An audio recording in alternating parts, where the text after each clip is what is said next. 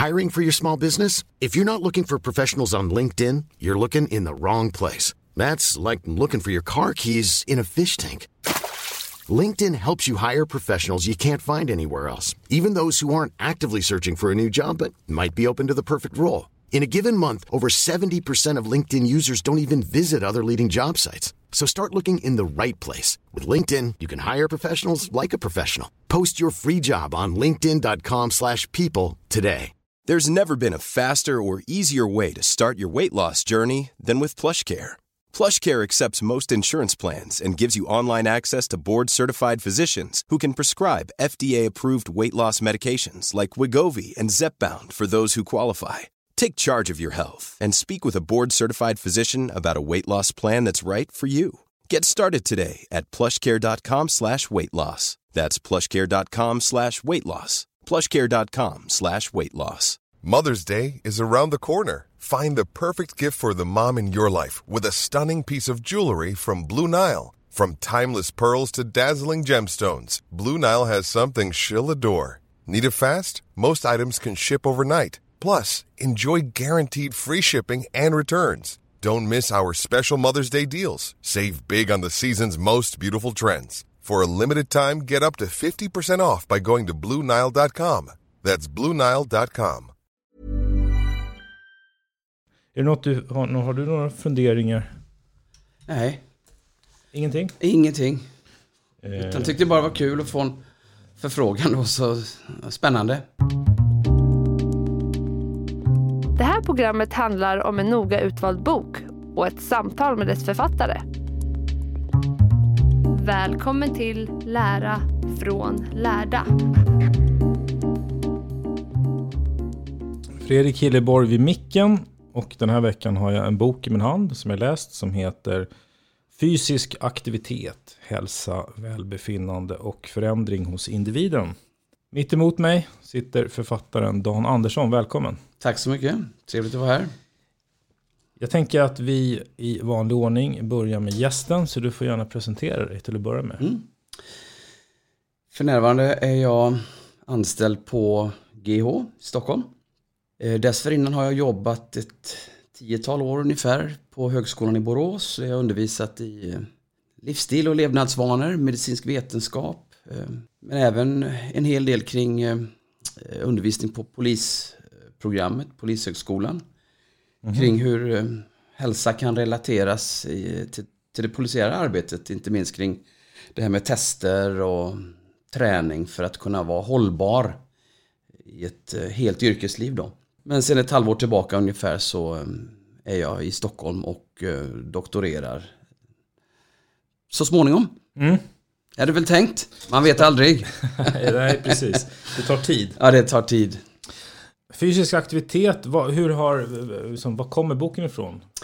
Jag har länge haft ett stort intresse kring eh, rörelse och träning och från början var jag väldigt intresserad av träning kanske i ett prestationsperspektiv. Och det kanske springer, springer från att jag själv har hållit på med idrott eh, och, och tävlat och tränat. Eh, och, och kanske intresserade mig först då kring detta hur man kan optimera någon form av idrottslig prestation och jobbade en hel del med elitidrott, inte minst med simning och simmare och tränade då simmare på elitnivå i många år. Eh, men så småningom så, så växlade intresset från det här att vara intresserad av eh, rörelse utifrån ett prestationsperspektiv till ett hälsoperspektiv. Och då, då eh, var det ganska naturligt att snegla på just fysisk aktivitet då som, som ett livselixir skulle man kunna säga utan att faktiskt ta i för Vad, mycket. det, vad betyder det? Att det har egenskaper som, som är extremt breda, stärkande eh, och eh, egentligen inga, ingenting kan liknas vid de här, man brukar prata om multifaktoriella effekterna av rörelse som påverkar så många olika system i kroppen. Så det är väl det som är intresset eh, med boken, att försöka visa på alla de här effekterna, hur, hur, bre, hur breda de kan vara och också kanske tona ner det här lite som kan finnas idag i samhället med att det måste vara så långt, hårt, mycket och Mm. överdrivet så. Eh, Jag tänker i början här, ska vi se. Listar ju här fördelar eller positiva effekter av fysisk träning. Jag tänkte jag kan läsa upp de punkterna bara. Ehm, det här är alltså vad just fysisk träning kan ge. Vi kan gå in på varje lite mer detaljerat sen. Men bara för att få en känsla och en bild. Ehm, bättre balans, bättre hälsa under graviditet, bättre kondition, bättre sömnkvalitet, effektivare immunförsvar, förbättrad kognitiv förmåga, stabilare blodsockernivå, starkare hjärta, starkare skelett, ökad hållfasthet och funktion i leder och ledband senor, ökad insulinkänslighet, ökad muskelstyrka, minskad risk att drabbas av eh, välfärdssjukdomar som till exempel hjärt-kärlsjukdomar, typ 2-diabetes och depression, minskad risk att dö i förtid. Alltså det, det är så mycket så jag nästan var tvungen att ta en kaffepaus här under tiden. Och det, det här är ju just, det, det, min fråga blir ju nästan då, alltså var, hur kommer det sig att inte alla människor motionerar och tränar när det här är liksom... Det är en bra reflektion och det är väl kanske också det som är en av eh, nackdelarna med fysisk aktivitet. Att det är liksom för, det är för bra för att vara sant. Det slår, det slår så otroligt brett. Och ehm, Varför är det en nackdel? det blir en nackdel att kan, det- kan det verkligen vara så här bra, sant? Kan det vara så här bra som, som, som forskningen visar då? Det kan också vara ett problem mot den traditionella hälso och sjukvårdsapparaten där man till väldigt stor del varit kanske beroende av medicinsk behandling på olika sätt. Exempelvis om man tar vid mild till måttlig depression eller psykisk ohälsa. Så har det varit eh, väldigt lätt att skriva ut olika former av antidepressiv behandling till patienter. Mm. Och om man då får höra då att eh, till och med promenader eller att delta i gruppgymnastik tillsammans med andra kan ha väldigt god effekt eh, just på psykisk ohälsa så, så, så, så kan man nästan inte tro att kan det verkligen vara så enkelt att bara en promenad skulle kunna ha samma effekt som till exempel eh, SSRI-preparat eller antidepressiv medicin då. Mm. Alltså ko- kontinuerlig fysisk aktivitet. Precis. Mm. precis.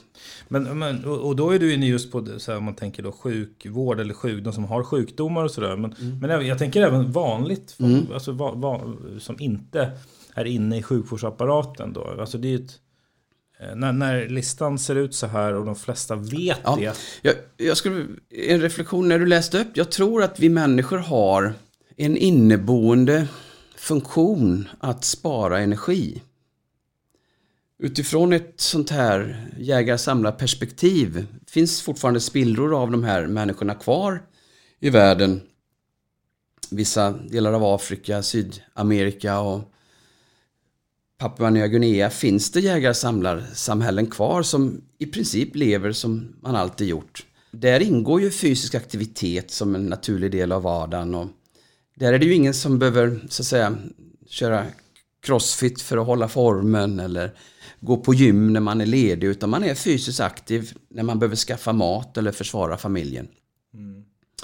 Och däremellan vilar man, umgås och spenderar mycket tid tillsammans med nära och kära och familjen.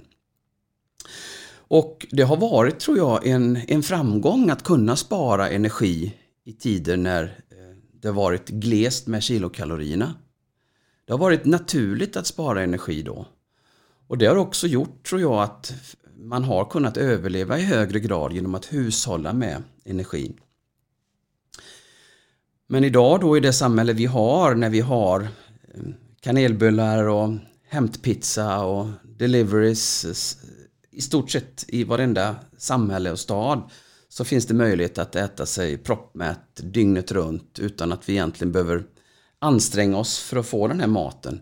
Så tror jag den här inneboende principen att spara energi spelar oss ett spratt idag. Så att jag tror att även om alla vet om att det här är så bra och man har de här punkterna som listas i boken initialt och man vet om att man kanske borde göra mer än vad man egentligen gör så har vi skapat ett samhälle där det inte egentligen, om man inte vill, så behöver man inte fysiskt bli trött. Vi blir trötta idag i samhället men det beror ofta på psykisk belastning, hög arbetsbörda i kombination med långa dagar. Och Mm. Man kämpar och sliter för att få ihop det. Men, men vill vi så kan vi helt undvika fysisk aktivitet. Vi klarar oss ändå. Ja, vi klarar oss säga, ändå. Kortsiktigt Ja, det är inga problem. Ja, men det, det är ändå spännande. Jag tycker att det är en till viss del ändå en gåta. Eh, För det, det känns ju inte som att det är just det kunskapen som saknas. Nej, kunskapen saknas nog Så- inte. Överlag gör det inte det. Det, det är mellan de flesta människor. Vet om. Ja, Ja. det, det är snarare att det, är en, att det krävs att det är, vi har en inneboende Vi har en inneboende tror jag, funktion och, och spa, vi, vi gör inte mer än vi, vi behöver. Och även det, de städer som vi bor i till stor del, åtminstone i Sverige, är ju byggda på något sätt för motordrivna fordon. Och eh, vi har byggt ett samhälle som inte premierar att gå eller cykla till jobbet i särskilt hög grad. Eh, Vi skapar miljöer som kan vara skrämmande eller hotfulla, osäkra. Mm. Så att eh, fysisk aktivitet idag för de allra flesta av oss, det blir ett val som vi tvingas att göra. Det är Ja, väldigt det. få idag som har eh, ett fysiskt, ja det finns ett antal yrken som fortfarande jobbar fysiskt men det är ett ganska litet antal människor som blir och ett stort problem är också, och jag tar upp det i boken också, är ju detta med det här överdrivna stillasittandet vi har. Man brukar säga det att eh, stillasittande är skadligt per se eller i sig. Att sitta still är farligt och, och då, då hjälper det inte om man joggar varje kväll. 5, 8 eller 10 eller 12 kilometer. Det är ändå farligt att sitta still på dagarna. Det är stillasittandet i sig som skapar ohälsa. Det är bra att vi rör oss och tränar på kvällar och helger och ledig tid. Men det är stillasittandet i sig som vi ska motverka. Men det är det är ju många jobb som kräver stillasittande. Absolut. De allra flesta gör det. Vi har skapat jobb där vi måste sitta framför skärmar och det har gjorts en del sådana här försök när man vetenskapligt har testat med att ha ja, olika former av trampfunktioner med cyklar hängande på, på skrivborden för att man ska kunna röra sig fysiskt. Och det kan ha en viss effekt på hälsan men det är inte säkert att det är så bra för knapptryckningarna på datorn eller att, eh, ja, bara för att det är bra för hälsan så är det inte säkert att det gynnar arbetet. Så att det är en liten kamp där kan man säga om vad, vad man ska premiera. Men helt rätt, de allra flesta av oss behöver sitta framför skärmar många timmar per dag. Även barn och unga är en viktig del i sin utvecklingsfas i livet. Tvingas sitta still mycket. Där har, men eh, du är ju inne lite på det här med också. Ja, du pratar lite om myter om träning. Mm. Det finns ett antal sådana där myter som kanske gör att eh, folk eh, fortfarande håller sig ifrån rörelse. Man tror att det måste vara si och så länge eller att man måste ha blodsmak i munnen eller att eh, det är ingen idé för mig för jag, jag är redan för gammal. Eller, till och med jag är för, jag är för otränad för att träna. Ja, men precis. säger vilka. Ja, man kanske inte har någon, någon gammal bild av gymnastiken i skolan och att det var tråkigt. Så, så kan det också vara. Jag, jag tror att idrottsämnet i sig måste också reformeras till att bli mer inkluderande. Och jag tror jag också skriver det ibland kanske man måste lägga undan måttband och tidtagarur och, och bara röra sig för, för, för glädjens skull. Eh, idrottslärare, jag tänker, jag är ju själv utbildad idrottslärare här på GH i Stockholm. Jag tänker på det på idrottsämnet eh, att eh, det gäller att se på idrottsämnet som ett smörgåsbord. När man ska servera en jäkla massa olika rätter till barnen. Så barnen i sig kan hitta en rätt som de älskar och får ett livslångt förhållande till. Eh, Och inte bara erbjuda traditionellt innebandy eller basket eller, eller vad det nu kan vara. Men det tycker jag när jag gick i skolan var att man fick det var mycket olika, det var stor variation. Det är mycket bra. Alla delar nog inte den eh, Nej, nej, nej. uppfattningen utan många kan tycka att det kan vara väldigt enahanda och men det är en viktig uppgift för idrotten i skolan att... Ja, alltså, idrottsämnet är den enda arena i samhället där man, man måste möta idrotten. Det, det är väldigt eh, märkligt på det sättet att du, du kommer inte undan idrotten. Och blir inte det ett, ett, ett, eh, ett bra möte då så, så kan ju det få konsekvenser av att man undviker rörelse kanske resten av livet. Inte minst eh, många äldre människor jag har pratat med som, som eh, har haft uh, negativa erfarenheter av rörelse från, från rekryten eller från militärtjänsten. Mm. Där man blev tvingad att göra saker, kanske springa, hoppa eller vad det nu kan varit. Um, det måste bli lustfyllt och en, en glädje. Mm. Annars tror jag det blir väldigt kortsiktigt bara och det, det, det blir inte något långsiktigt om förhållanden man tvingar att göra elever på, ett, ett visst, på, på vissa saker. Mm. Sen tror jag också vi ska göra våra idrottshallar eh, öppnare. Vi ska inte låsa dem på lunchraster eller så. Vi ska ha dem öppna så att folk kan vara där och röra sig. Vi ska sluta bygga om våra eh, skolgårdar till parkeringsplatser för personalen. Utan tvärtom så ska vi bygga skateboardramper och Eh, tennisbanor och vad det nu kan krävas då som lockar till, till rörelse. Utomhusmiljöer är jätteviktiga för barn och unga. Mm, tillgängligheten. Till, tillgängligheten. Jag kommer ihåg när vi var, gick i högst, högstadiet någonting så bröt vi oss in i idrottshall för att spela basket. Bra. Det, det är preskriberat. Civilkurage, det är bra. Ja, men det var faktiskt för att just att idrotta. Ja. Vi förstörde liksom, vi, vi var där på helgerna och spelade. Ja. Eh, det var i alla fall ett gott syfte. Mycket bra. Ja. och, och, i den bästa världen skulle man inte behöva bryta sig in utan det ska finnas sådana. Tyvärr så görs det ju en del tappra försök av kommuner och så bygga utomhusgym och sånt har jag sett i vissa mm, kommuner. Inte minst ja. Det byggs rätt mycket ju. Precis.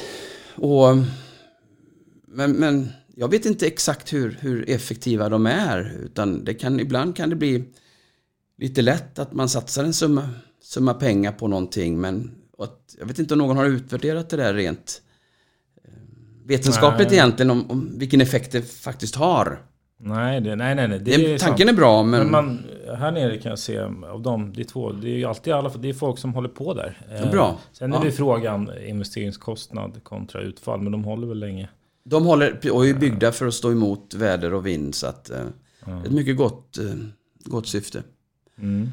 Men vad, vad, det var några fler myter där du nämnde som också, mm. jag tänkte de är intressanta. Och... Ja, en sån här myt är att man måste hålla på 20 minuter för att bränna fett eller en halvtimme för att bränna fett och gå ner i vikt eller sådär.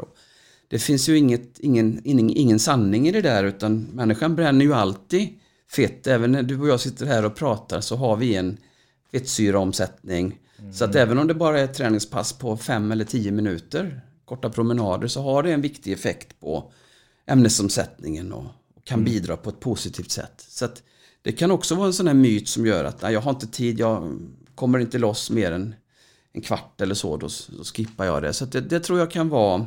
Tyvärr har det blivit så idag att mycket av rörelse är kopplat just till, till eh, estetiska ideal. Många tränar för att må bra och kanske för att gå ner i vikt. Och Ja, ja, det, ja att det, det, är det som är målet. Ja, det är inte hälsan i sig kanske, utan Nej, det att ha liksom en snyggare kropp eller så. Ja. Ehm, och, och, det är väl inget fel med det egentligen. Då får man ju hälsofördelarna så att säga på, på köpet där. Men det finns också många människor som kämpar med sin vikt. Eh, som kanske har 5, 10, 15, 20 kilos övervikt och tränar som atta men inte går ner i vikt. Och då kan man veta det att eh, även, om, även om man släpar på ett par kilo för mycket så är träningen ändå väldigt, eh, väldigt viktig. Det, det finns en del studier som pratar om någonting som man kallar fitness versus fatness. Fitness fatness hypotesen att, att eh, hälso och sjukvården kanske till viss del borde lägga undan det här med våg och mäta BMI och som här traditionella mått som tittar på just hur kroppskonstitutionen ser ut. För det finns människor som kämpar med sin vikt och trots eh, träning och kost inte går ner särskilt mycket. Men då har det visat sig att människor som tränar regelbundet och har övervikt, eh, faktiskt ganska stor övervikt, har ändå lägre risk för eh, hjärt-kärlsjukdom eh, och eh, komplikationer i hjärt-kärlsjukdomen än människor som är trådsmala som aldrig tränar. Mm, mm, mm. Så att, eh, vad jag vill komma fram till är att vikten är ett jäkla trubbigt mått på, på hälsa då. Ja, precis. Och det är ju också egentligen beror ju till större del på vad du äter egentligen. Eh, just, Precis. Just enbart Ja, vikten. Ja, helt rätt. Vill man gå ner i vikt så, så, så kan träning vara ett väldigt bra komplement. Men det viktigaste är att reducera antalet kilokalorier. Då. Men, jag tycker det här med mm, kognitiv förmåga, det vill säga det, och det är ju inte minst den, när Anders Hansen var här och han pratade mycket om hjärnan och sådär. Men jag menar det är ju, jag tycker det är, du, du nämner ju, det finns ju hur mycket som helst som är, om man då struntar i själva vikten och utseende, Mm. som fysisk aktivitet gör. Ehm, eller hur? Det finns, Absolut, det finns, rad som, ja, absolut. Och just- hur, hur, hur påverkar det de delarna till alltså sömn och, och kognitiv förmåga? Det finns väldigt mycket studier som tittar just på kognitiv förmåga. Om man, om man definierar kognitiv förmåga som någonting som har att göra med tankeprocesser och så vidare så, så ser man att eh, eh, det påverkar koncentrationsförmågan väldigt positivt. Eh, det påverkas minnes, min, vår minnesförmåga påverkas positivt. Och eh, särskilt i en del i hjärnan som, som eh, heter hippocampus. Det finns en i vardera hjärnhalva. En struktur då som är viktig för att kunna komma ihåg och lagra in nya minnen. Man har sett att den strukturen faktiskt eh, växer och blir större. Och det kan man mäta med avancerade kameror. Lite förenklat kan man säga att träning leder till att vissa ämnen frisätts i kroppen som leder till en, nybildning faktiskt av hjärnceller då.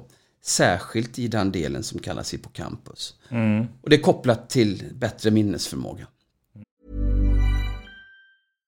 How would you like to look five years younger? In a clinical study, people that had volume added with Juvederm Voluma XC in the cheeks perceived themselves as looking five years younger at six months after treatment. Look younger, feel like you. Add volume for lift and contour in the cheeks with Juvederm Voluma XC. Reverse signs of aging by adding volume to smooth laugh lines with Juvederm Volure XC.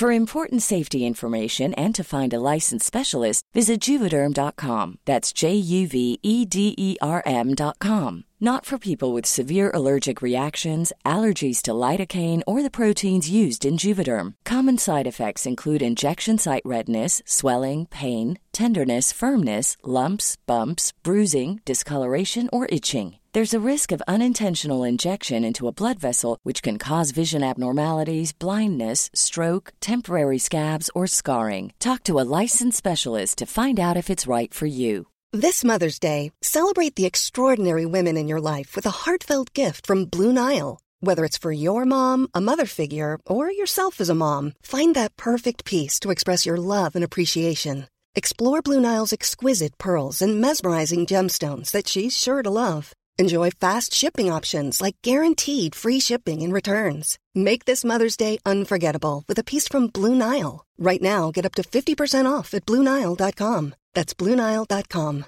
Hiring for your small business? If you're not looking for professionals on LinkedIn, you're looking in the wrong place. That's like looking for your car keys in a fish tank. LinkedIn helps you hire professionals you can't find anywhere else, even those who aren't actively searching for a new job but might be open to the perfect role. In a given month, over 70% of LinkedIn users don't even visit other leading job sites. So start looking in the right place. With LinkedIn, you can hire professionals like a professional. Post your free job on linkedin.com/people slash people today. Sen har vi också en del spännande strukturer här i, i pannloben. Som man kallar för frontalkortex eller, eller till och med prefrontala cortex. Då. En, del i vår hjärna som är utvecklad eh, sent i evolutionen. Och där, det är centrum för våra eh, exekutiva förmågor. Vår förmåga att kunna fatta beslut. Kunna hämma impulser. Någonting som är väldigt svårt. När vi är stressade till exempel, då går vi väldigt snabbt från att eh, tänka någonting till att agera. Eh, den här förmågan att kunna hämma impulser eh, är någonting som påverkas väldigt positivt av träning. Vi får ett beteende som är mer styrt av eh, analytiskhet och reflektion när vi tränar Den smarta del av hjärnan Ja. som blir starkare. Ja, absolut skulle man kunna säga. Absolut. En int- intressant koppling där eh, mellan just eh, den här eh, hur prefrontala cortex påverkas. eh, Det, det är intressant och det forskas mycket kring det, inte minst eh, vet man, man forskar om någonting som heter HIIT idag, som förkortning för High Intensity Interval Training. Väldigt intensiva intervaller, hur det det har man visat i forskning att det påverkar hjärt-kärlhälsan positivt och så vidare. Men man har även sett att den här högintensiva träningen gör någonting med vår kognitiva förmåga. Mm. Och det är också intressant, eh, den här kognitiva förmågan, hur man kan använda det utifrån elever och studenter i skolor. Att man genom att motverka stillasittandet kan få barn och unga som blir mer kreativa och på något sätt eh, kan koncentrera sig bättre. Mm, mm. Sen får jag säga Fredrik att eh, hur, hur träning påverkar eller rörelse påverkar eh, det, är så, det, är ett så gigantiskt område va? Så att det, det är nästan svårt att veta var man ska börja men Sen kan man ju gå in specifikt hur det kan förebygga olika sjukdomar och Ja, men precis. Så det, det, det är ett, jätte, ett, jätte, ett jätteområde är det. Verkligen. Jag, jag tänkte just på det här med... ehm, för du är inne också lite på liksom, ehm, minska tröskeln lite grann. Att, Mm. att det är viktigt att träna. Men en vanlig invändning kan ju vara så här, men det är tråkigt. Ja, absolut. Jag vet inte om du har hört den Ja. själv. Jo, och det kan väl jag med tycka ibland. Man, man har inte alltid lust och ibland kan man väl ge in för det där då att det är så jävla tråkigt så man skiter i det just den dagen eller den helgen. Det kan också bli, ibland människor blir nästan slaviskt intresserade av träning, att man åsidosätter familj, vänner, nästan åsidosätter jobbet för att till- till varje pris hålla det där träningsschemat eller äta den där exakta kosten som innehåller si och så mycket. Och då tror jag då, då pendeln slått över lite för långt åt det andra hållet. Men, men jag tror att eh, om man inte känner för att träna en dag så är väl inte det hela världen men man man kan väl tänka på alternativ. Man kan väl kanske göra något annat då om man har möjlighet till att vara i en trädgård till exempel. Kanske man kan rota lite där eller man kan gå en promenad eller om man har småbarn så kan man leka med barnen. Allting som ökar energiförbrukningen i kroppen är relaterat till, till hälsoeffekter.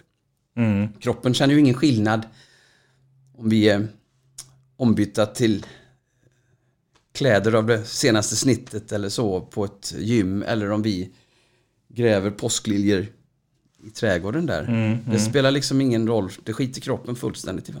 Som jag känner folk som har sagt nu i kanske tio år sådär. Ja, men nej men jag ska börja, jag ska komma igång här jag, snart. Jag ska, ja, men jag ska komma igång och börja träna.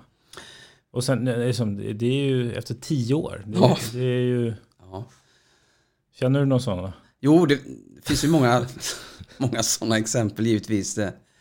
Men jag tror inte man, man eh, det, det lönar sig heller inte tror jag och man, och tjata på folk. Nej, nej, nej, nej. tvärtom, det, det, utan- det gör jag aldrig. Men, nej, men eh, min rekommendation det är ju det som, jag, jag är ju övertygad om att det finns träningsformer som, för varje, som varje individ kan tycka är kul. Eh, Ja, och då kan man återkomma till det smörgåsbordet där. Ja. Man kanske inte smakat på alla Nej, rätter Ja, än. om du tycker att gym är tråkigt, ja men gör något annat då. Spela pingis. Eh, Precis. Eh, vad, Och- vad som helst. Det finns väl tusen olika. Det finns tusen olika saker och eh, svåra kanske kan vara ibland att vi, vi kan vara lite rädda för att testa nya saker när vi blir äldre. Man vågar kanske inte på samma sätt men Mm. det, jag delar den uppfattningen att det, det finns något som, som pass, passar alla. faktiskt. Ja, ja det, man kan måste vara lite tunnel. Ja. Tid är ju något som väldigt många anser att de, de har inte tid att träna. Ja, men det, det köper jag ju inte riktigt. Nej, det är väl en av de få sakerna som är jämnt fördelat mellan oss här i livet. Att vi har 24 timmar och så vidare per dygn. Och sen handlar det ju egentligen, om man ska vara lite provocerande, det handlar ju bara om hur, hur vi prioriterar vår tid. Mm. Alla har, alla har tid. Mm. Ehm, Sen kan vi ha mer eller mindre tid och så i vissa perioder. Och är man ensamstående med barn till exempel, det är mycket, klart det är mycket tuffare. Men, men det går att hitta tid där också. Det är ju bara att kolla på sin veckorapport från sin smarta telefon där. Vad man har för skärmtid. Många har ju tid att titta på olika typer av dokusåpor eller tv-serier eller så. Ganska många timmar per dag. Mm. Men man har säll, kanske inte tid att gå eller träna en halvtimme då. Nej, Om man men- ska gå i clinch då med folk så, så, så kan man faktiskt eh, gå, framföra det argumentet att tid, tid, tid finns. Ja. Du går också igenom lite grann eh, rörelseapparaten, alltså eh, kroppens olika eh, Anatomi, delar, fysiologi, skelett, muskelns uppbyggnad och funktion. Exakt, eh, precis. Och sen eh, i, av, i, slut, i slutet sen träningslära, men innan dess också det här med eh, balans mellan och samband mellan fysisk aktivitet och hälsa. Jag tänkte där, vi kanske ska prata om några effekter där. Mm. Jag tror att det är mer intressant att prata om det i, i det här formatet än att gå in på kanske träningslära. Absolut, gärna. Ehm, och då, framför, jag tänkte framförallt på det här med, med liksom att det kan visat forskning som pekar på att det kan motverka eventuellt cancer. Och, Ja, Psyk, psykisk ohälsa, depression är också så skolexempel på där man sett att träning är otroligt effektivt. ja, just det. Stark koppling mellan, eh, mellan rörelse och psykisk hälsa eller mellan levnadssätt, livsstil och, och hur vi mår.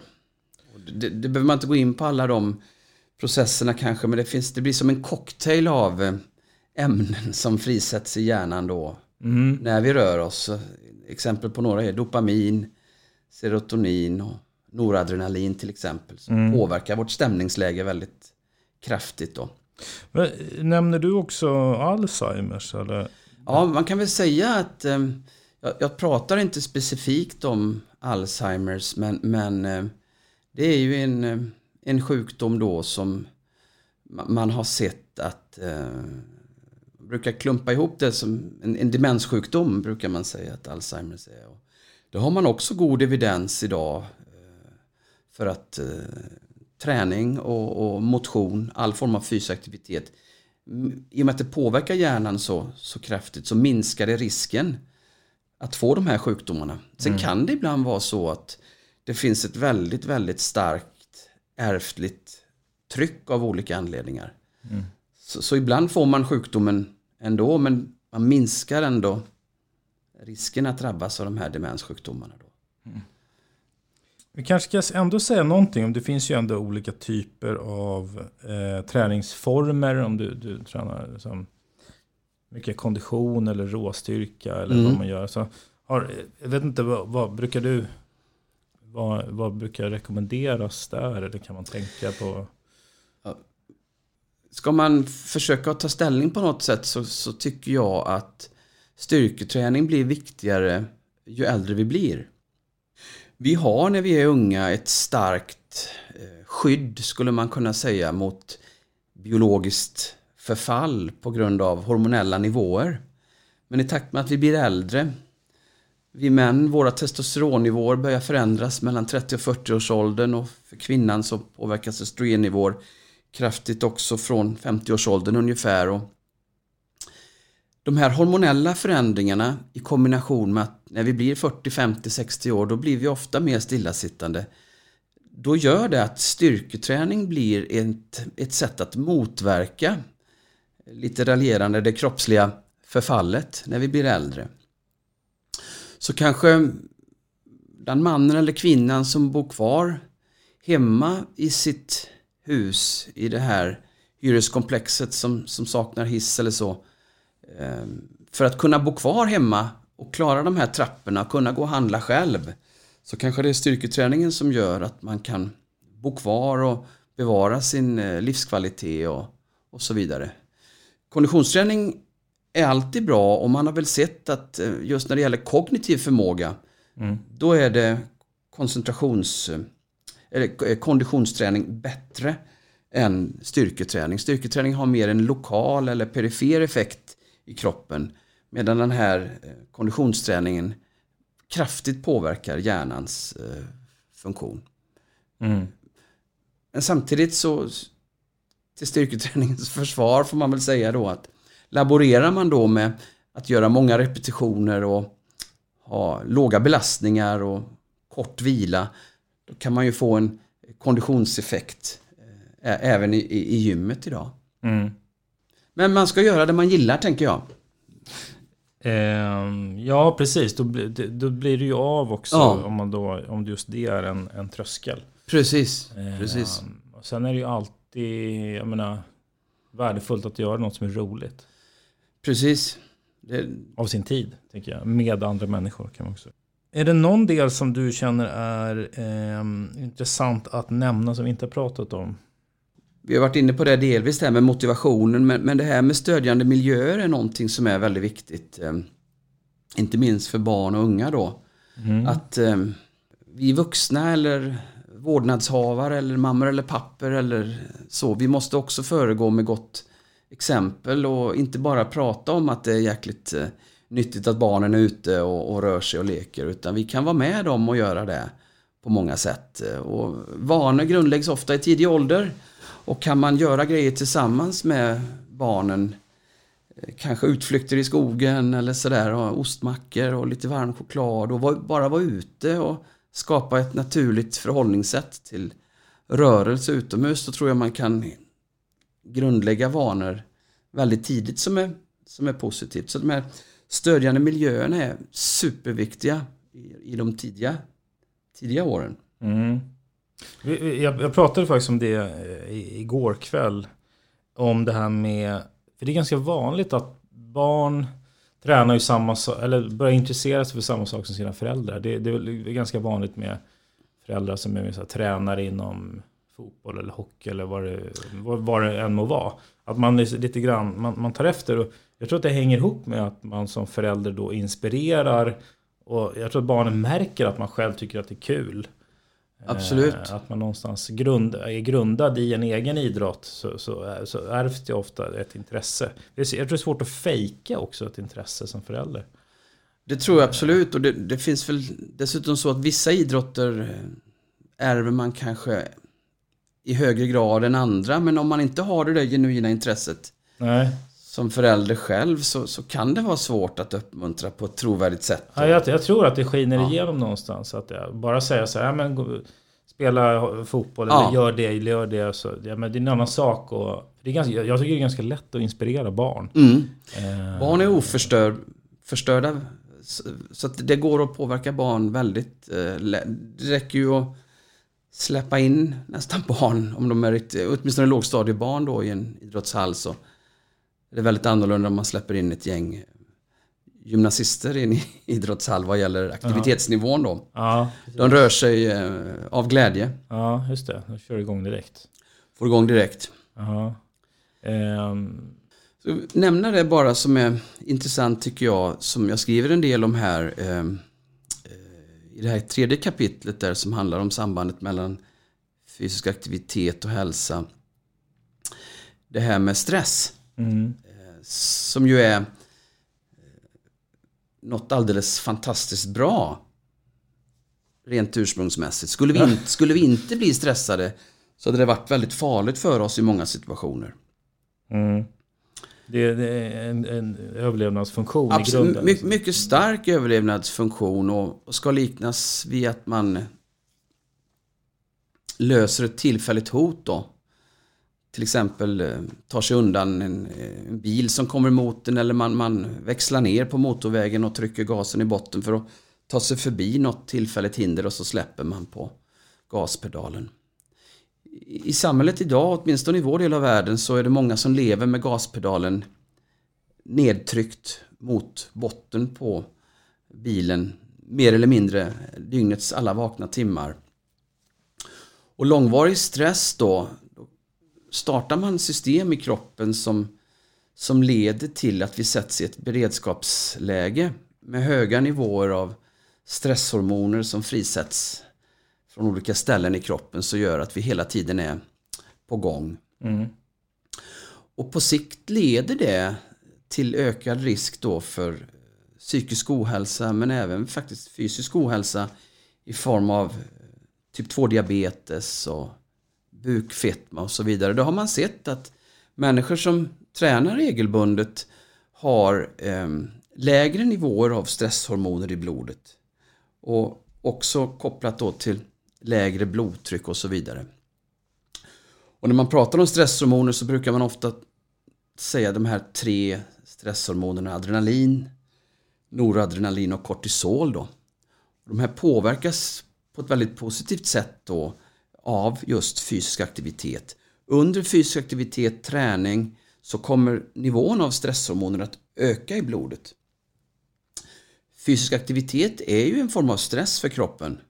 När vi sätter oss och trampar på motionscykel på ett, ett tungt motstånd då blir ju det ett problem att lösa detta och därför frisätts det stresshormoner som ska göra så att vi klarar av det här motståndet. Mm. Så under träningen ökar nivån på stresshormonerna i blodet men en halvtimme eller ett par timmar efter träningen om man skulle mäta i blodnivån av stresshormoner så ser man att ett par timmar efter träningen så är nivån av stresshormoner och även då viloblodtrycket lägre än vad det var ett par Precis. timmar innan. Det går upp och sen går ja. det ner lägre. Mm. Ja, mm. och det, det, är intressant att veta för många människor som lever ett stressat liv att det kanske är den... Du håller tillbaka. Du håller tillbaka. Mm. Du får en buffert och klarar av både fysisk faktisk och psykosocial stress bättre om du har bättre kondition. Mm. Paradoxalt nog så är det ju ofta när vi är som mest stressade som vi anser oss att vi inte har tid att träna. Mm. Och då skjuter man på det där när det kanske är just då som vi verkligen skulle behöva komma ut en halvtimme och springa eller vad det kan vara. Jag brukar avsluta med frågan om du har några rekommendationer, allmänt tips, så hur man kan tänka om man lyssnar på det här. Att man ska tänka på träningen som ett slags, eh, som en investering.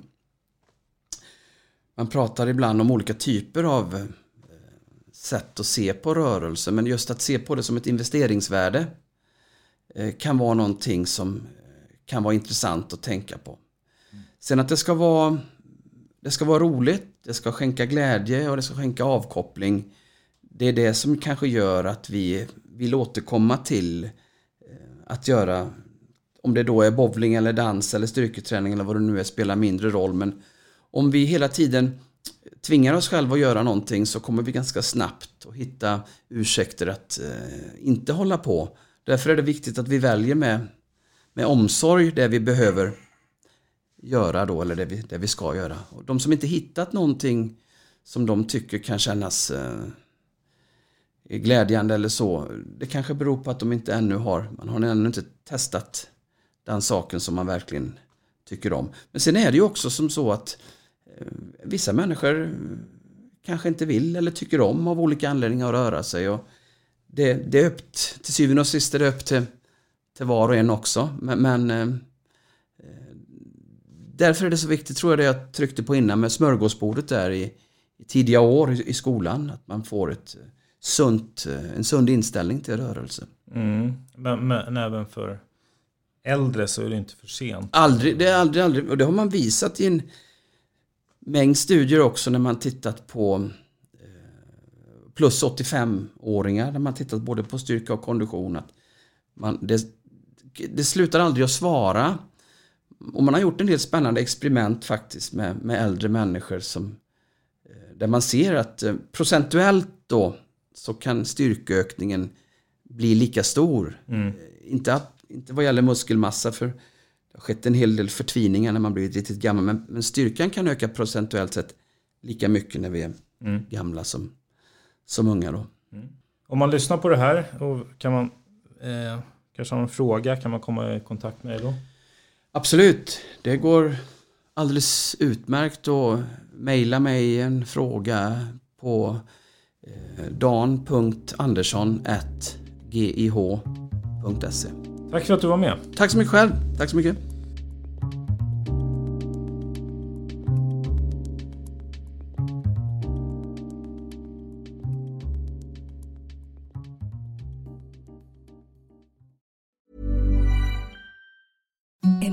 Softest sheets you've ever felt. Now imagine them getting even softer over time. That's what you'll feel with Bowl and Branch's organic cotton sheets. In a recent customer survey, 96% replied that Bowl and Branch sheets get softer with every wash. Start getting your best night's sleep in these sheets that get softer and softer for years to come. Try their sheets with a 30-night guarantee. Plus, get 15% off your first order at bowlandbranch.com. Code BUTTERY. Exclusions apply. See site for details.